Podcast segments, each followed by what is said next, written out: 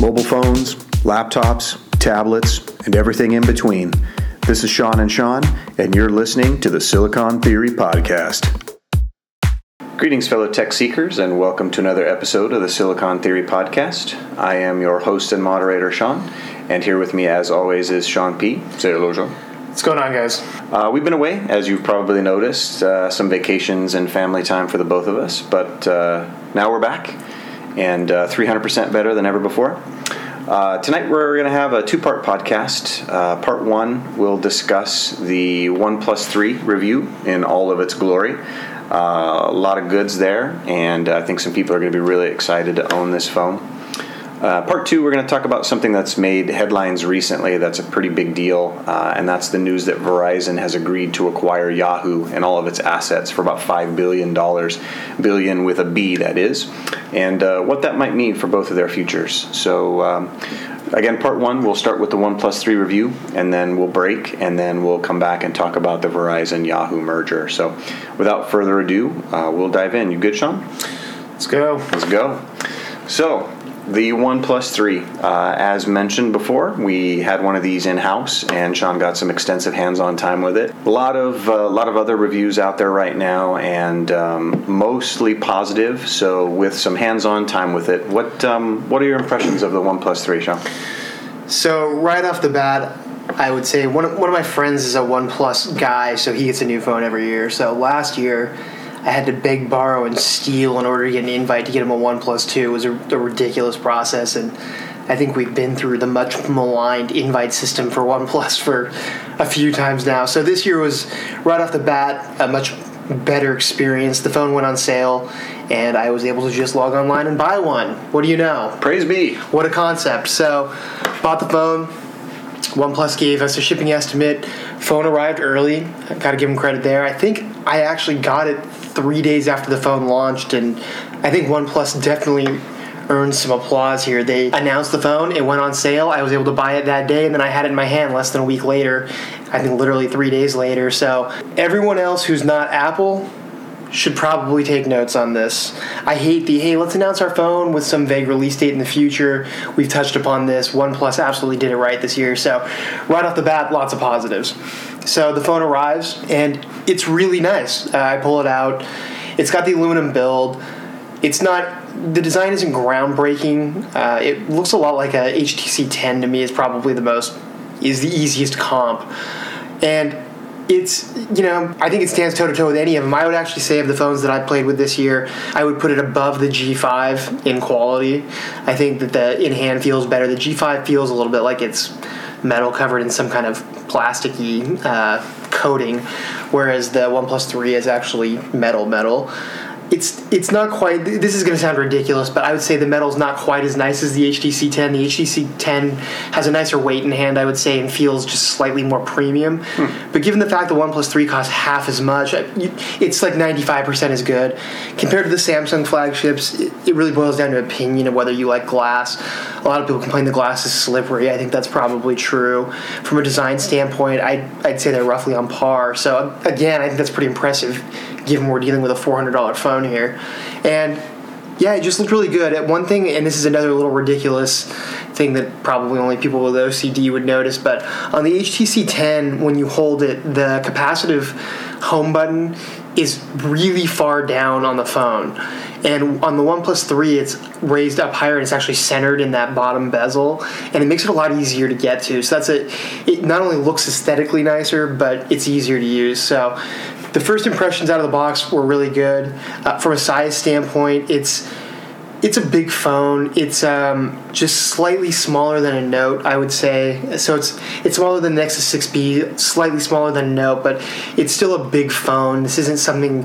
It's it's larger than the Galaxy S7 uh, Edge, even though they both have 5.5 inch screens.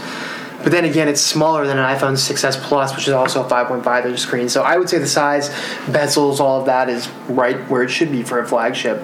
So as far as I booted it up, turned it on, and I think the one thing that I noticed right off the bat is it's the fastest phone I've ever used, the fastest Android phone. Uh, I have a Note 5. I've played with Nexus 6Ps extensively, lots of stock Android devices. The OnePlus 3 flies. It's everything it does is fast. Uh, I'm not sure if that's because it has a stockish interface or what the deal is, but no matter what I try, I mean, loading apps, moving around the UI, no matter what you're doing, it's just it feels damn near instantaneous. So, very positive first impression as far as performance is concerned. And remind me again, what are the rundown the specs on the OnePlus 3 for me? So we're looking at a Snapdragon 820, six gig of RAM, six gig of DDR4 RAM, more specifically, a 5.5 inch 1080p AMOLED screen, and uh, it comes with 64 gig of memory, no SD card slot, so non-expandable and uh, it's it's using UFS 2.0, so it's using the same flash memory as Samsung started with last year, and basically every flagship's moved to this year. So from a spec standpoint, the only thing you could nitpick as not being flagship would be the screen at 1080p instead of 2K. We'll dive into the screen a little bit later, but I would just say for me, it's not a deal breaker. So it, it looked fine. I have no qualms. It's unless you're looking at it from an inch away or doing VR, I'm just not sure it matters. So. Um, other really positive aspects, is said, that the OS is basically stock Android. So you have Oxygen OS. I was running on the first release candidate, so this was before the update that included like the sRGB mode and the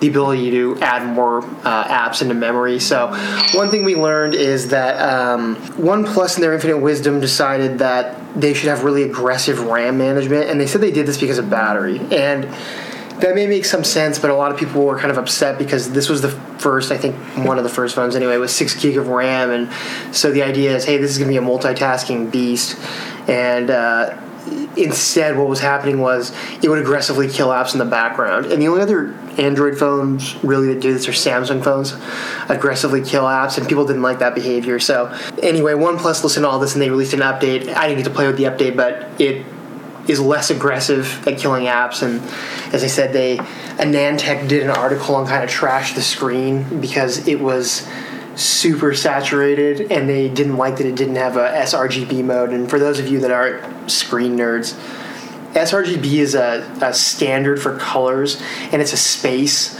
So it's basically a range, a range of colors, if you will, that the is supposed to fall within. And when you have AMOLED screens that don't have this mode, they tend to be punchier, so the colors are not true to life. Now, I happen to think that they look really good. Uh, they pop a lot, and unless you're doing something like graphic design, I'm not really sure that it matters that it's not in the sRGB space. Nevertheless, almost every phone at this point is offering an sRGB mode, so the fact that they omitted it was something they got hammered for in a review and uh, fixed in short order, to their credit. So yeah, Oxygen OS, very very fast it's stock. I would describe it as like a. It's almost like a ROM, right? It's like a. It feels to me like the old AOSP ROMs, like CyanogenMod mod years ago. It's stock Android with extras, and the extras are you can tweak things about the appearance. Uh, you can have on-screen buttons or capacitive buttons. You can change things in your in your notification bar. You can do all kinds of just neat stuff. So and none of them bog the system down. They're just nice additions. So I think from a this side of a Nexus is the best experience I would say from a skin you can get. Motorola's I guess in that same general realm, but really great experience from a software standpoint. So just a quick recap. Basically, latest and greatest specs in terms of hardware, a lot of different uh, updates and features, not only in the custom version of Android that it's running, the Oxygen OS, but also the update that was provided by OnePlus shortly after launch to increase its ability to utilize that six gigs of RAM and to uh, desaturate the screen, if you will, uh, to a little bit more of an accurate color reproduction. Even though, again, kind of like you've touched on, that's that's pretty much why people like AMOLEDs over LCD screens is because of those bright, vibrant colors and the deep, true blacks that only an AMOLED display will give you. It's reasonably priced at four hundred dollars. Uh, it feels good in hand. It looks and is built like a premium device. Uh, it's very quick. A lot of that probably to do with the cutting edge specs and the the kind of stripped down, bare bones, uh, basic Android version with features. Sounds like there's a lot to like there. What didn't you like about it? So, if you're going to nitpick some things here, here's where I would start. So, the screen, I thought the screen was fine. So, I I'm picky about screens. I'm really, really picky about screens. And out of the box, the colors are really, really punchy. It's tuned to a cold uh, white point. So what that means, I think, is about 8,000K. It means the whites look bluish.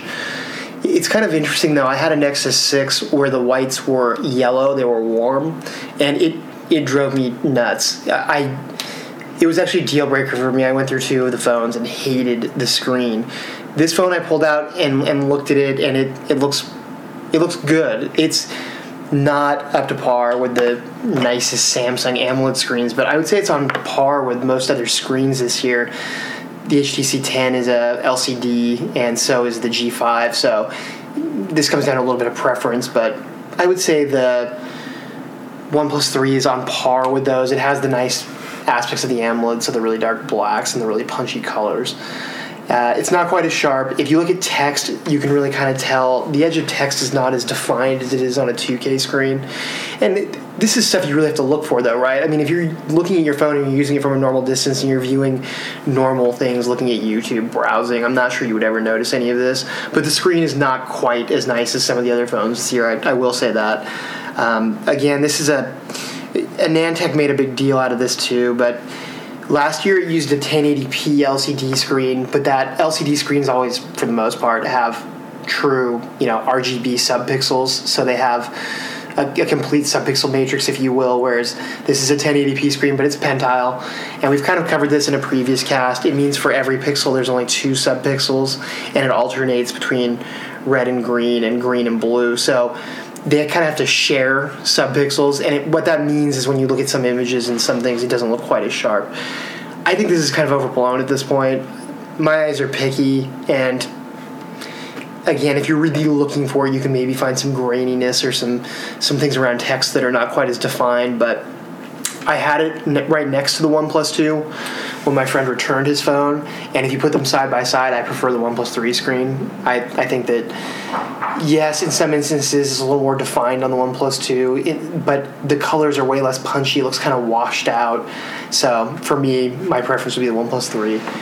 Um, I think the other thing that's not quite flagship spec, if you will, if if you want to talk about like cameras on phones, and if you were to say, hey, the 10 out of 10 cameras, the Galaxy S7, the Galaxy S7 Edge, and you could probably put the G5 in that upper echelon of like 9 to 9.5 range, I would say this camera falls more into the 7.5, 8 range.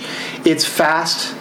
It's it's a good phone. It takes pic- good pictures in good light. Uh, if you have you know decent lighting outside, you can just pop it open and take a picture. It'll look pretty good when the light starts to get a little bit darker, this is really where the Samsungs of the world, where you notice the difference. So, if you're in an environment with imperfect lighting or that's dark, the OnePlus 3 does okay, but it's not as good as those other phones.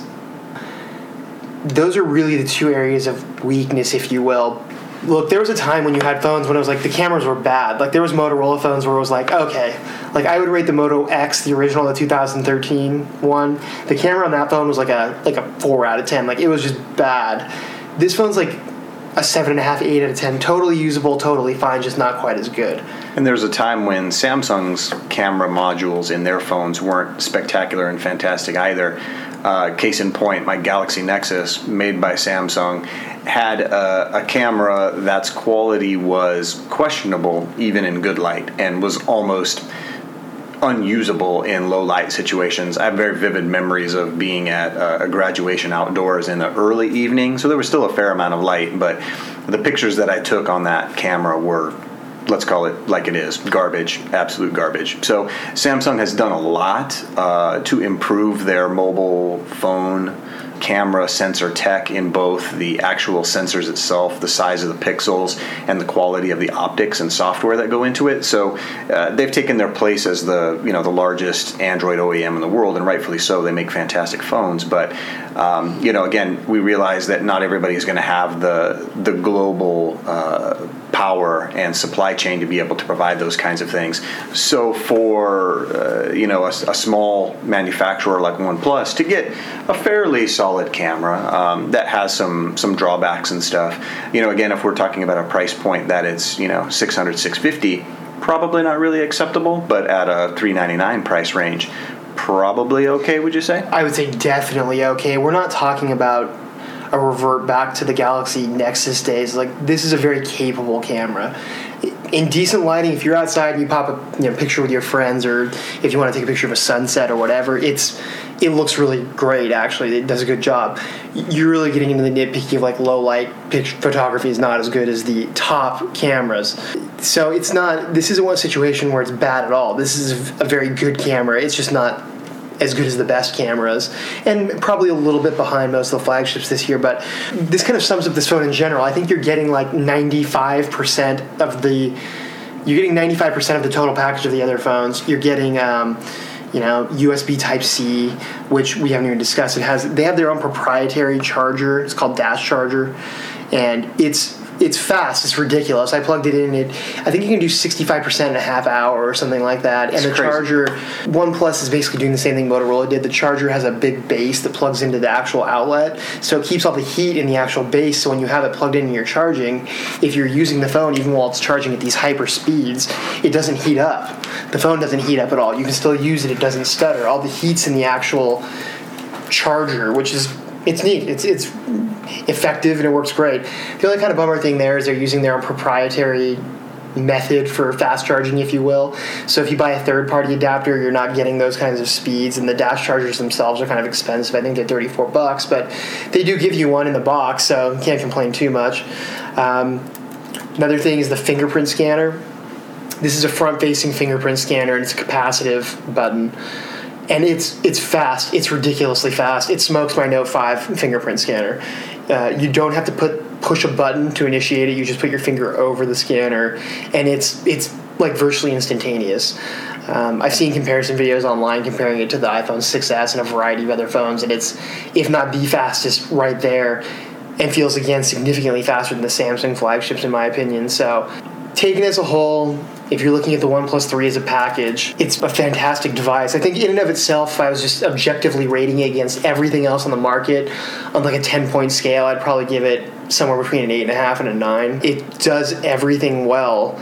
And if you grade it on a curve, uh, considering it costs $400, where a Galaxy S7 Edge costs $800, I think a Galaxy S7 itself costs $700, and then the G5 and the HTC 10 are also in that six, seven hundred dollar plus range. If you're on AT&T or T-Mobile, the two networks in the United States that can use it along with some of the other MVNO carriers, I think you'd have to give this phone a long, hard look. And I think if you just were lining up the features and grading it for price per dollar, there's not many phones that stack up to the OnePlus 3. Every other year, the OnePlus 3 had some kind of I don't want to say deal breaker, but you had the bad invite system. You had other issues. The first year they had issues with the screens. Uh, the second year they had the Snapdragon 810 issues where it would overheat sometimes, or they had to actually H- or um, OnePlus just really throttled down the chip in the OnePlus 2, but that mean, meant performance suffered and battery life was only okay. This year there's not any weakness that I can really see it, it's literally just a really well-rounded phone that does everything well. For the money, I don't know. I I think it stands toe to toe with everything else. I've used every phone this year, and it's as good as any of them, really. And that's kind of where I would go is like, who should buy this phone? Like, who is this phone marketed for? Because I know that there are a lot of people probably who have never even heard of OnePlus, or if they have, it probably was from the somewhat negative pub that the OnePlus One got, and to a, to a certain lesser extent, the OnePlus Two got. And why would Joe, average consumer, consider this phone over uh, the Galaxy S7 on a payment plan with uh, any of the carriers? Although, as you've already stated, uh, the OnePlus 3 is only available for the GSM networks here in the U.S., which is AT&T and T-Mobile and their subsidiaries. So, but who who would benefit from this phone? Is it somebody who's looking for an inexpensive alternative? Is it someone who wants perhaps one of the best performing phones on the market? Somebody else?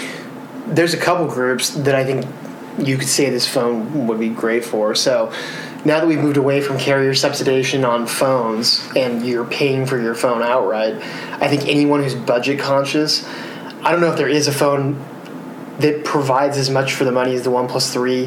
The phone that's cl- close, or you could even make an argument maybe is more is the ZTE Axon 7 that just got released. Uh, it has a front-facing speakers and it has a, a QHD screen, so 2K, and basically matches the OnePlus 3 and everything else, except for it has 4 gig of RAM. But the reviews are just coming out. I don't think we know about enough to say. Other than that, nothing nothing really touches it from a performance standpoint, bang for buck. So, anyone who's budget conscious, I quite frankly would say that, in my opinion, I think bang for buck, this is the best bang for buck phone. You can get a Nexus 6P for about $400 now, and that I would take a long, hard look at, but I've used them both, and the OnePlus 3 is faster. So, and it has better specs if you're if when you really come down to it, except for the screen, it's it's a 2016 flagship, so it has 2016 flagship specs, and it has all of them. It hits all the boxes. So if you're a budget conscious person, I think this phone is something you'd absolutely look at. Um, and then this is kind of a weird thing to say, but if you're a power user, I think you could look at this phone for a couple of reasons: six gig of RAM, top flight specs, and pretty much everything plus uh, the bootloader is unlockable. So what that means for those of you that are not complete nerds out there is you can if you want to go down the rabbit hole, flash ROMs on this phone easily. Most mainstream phones now come with a locked bootloader, meaning that you basically are stuck running the stock firmware, which is fine for most people. They don't want to tinker with their phone. But if you're a power user and someone that wants to mess with your phone, the OnePlus 3 is a great choice you can unlock the bootloader. It has a ton of support on XDA, which is kind of the developer forum of developer forums. And you have a variety of people developing all kinds of things. So if you're the kind of guy that wants bleeding edge performance and you want to flash ROMs and you want to flash kernels and all kinds of things because you're, you know, just one of those guys, this phone's a, a great choice for that. So that's kind of, you know, two opposite groups there. Really, this phone could appeal to almost anyone. It's it's that good. I, I, really don't really know what to say about it. I have to be honest. In using it, like I I buy really expensive phones, right? I'm buying the notes of the world that cost seven eight hundred dollars, and there was a couple times while I was using this phone going. Man, should I just buy one of these? It's it's so good. I mean, and it's half price, effectively. It's it's really something. They they did a great job. So I would say to anyone out there that's okay with a bigger phone, if you're buying a phone outright, or if you're you know looking for the best bang for buck or just a really powerful phone at a great price, I think the OnePlus 3 is for, for you. So, folks, if you are interested and want some more information about the OnePlus 3, you can find it at oneplus.net. That's their website. You can place the order directly through their website and have it shipped out to your home address. Uh, any other thoughts on the OnePlus 3? No, as I said, very very pleasant surprise. I'm really interested to see what they do with the One Plus Four. I think the One Plus Two last year was like maligned because it didn't have. It, it, was supposed to be like a 2016 flagship killer. That was their actual motto. Only it was missing key things like you know NFC uh, and some other things that you would probably would want on a flagship phone. And this year, the claim that it's a flagship killer, I, I think the argument's actually there. You, could very, with a very straight face, argue that this phone is the equal of the 2016 flagships and costs half as much. And I'm excited to see what they do next year. So, as far as Android goes, Android phones go, uh, definitely would recommend. I would absolutely recommend without hesitation. Yeah. Good enough for me. Uh, so, just as a reminder, this was part one of the Silicon Theory podcast. If you are just finding us for the first time, you can check us out on iTunes or Google Play Music or SoundCloud. Get caught up on all the previous episodes where we cover a wide variety of tech related topics. Uh, stick around, and uh, the next episode will be coming out shortly. We're going to talk about Verizon's acquisition of Yahoo. And um, sit tight, we'll talk to you soon.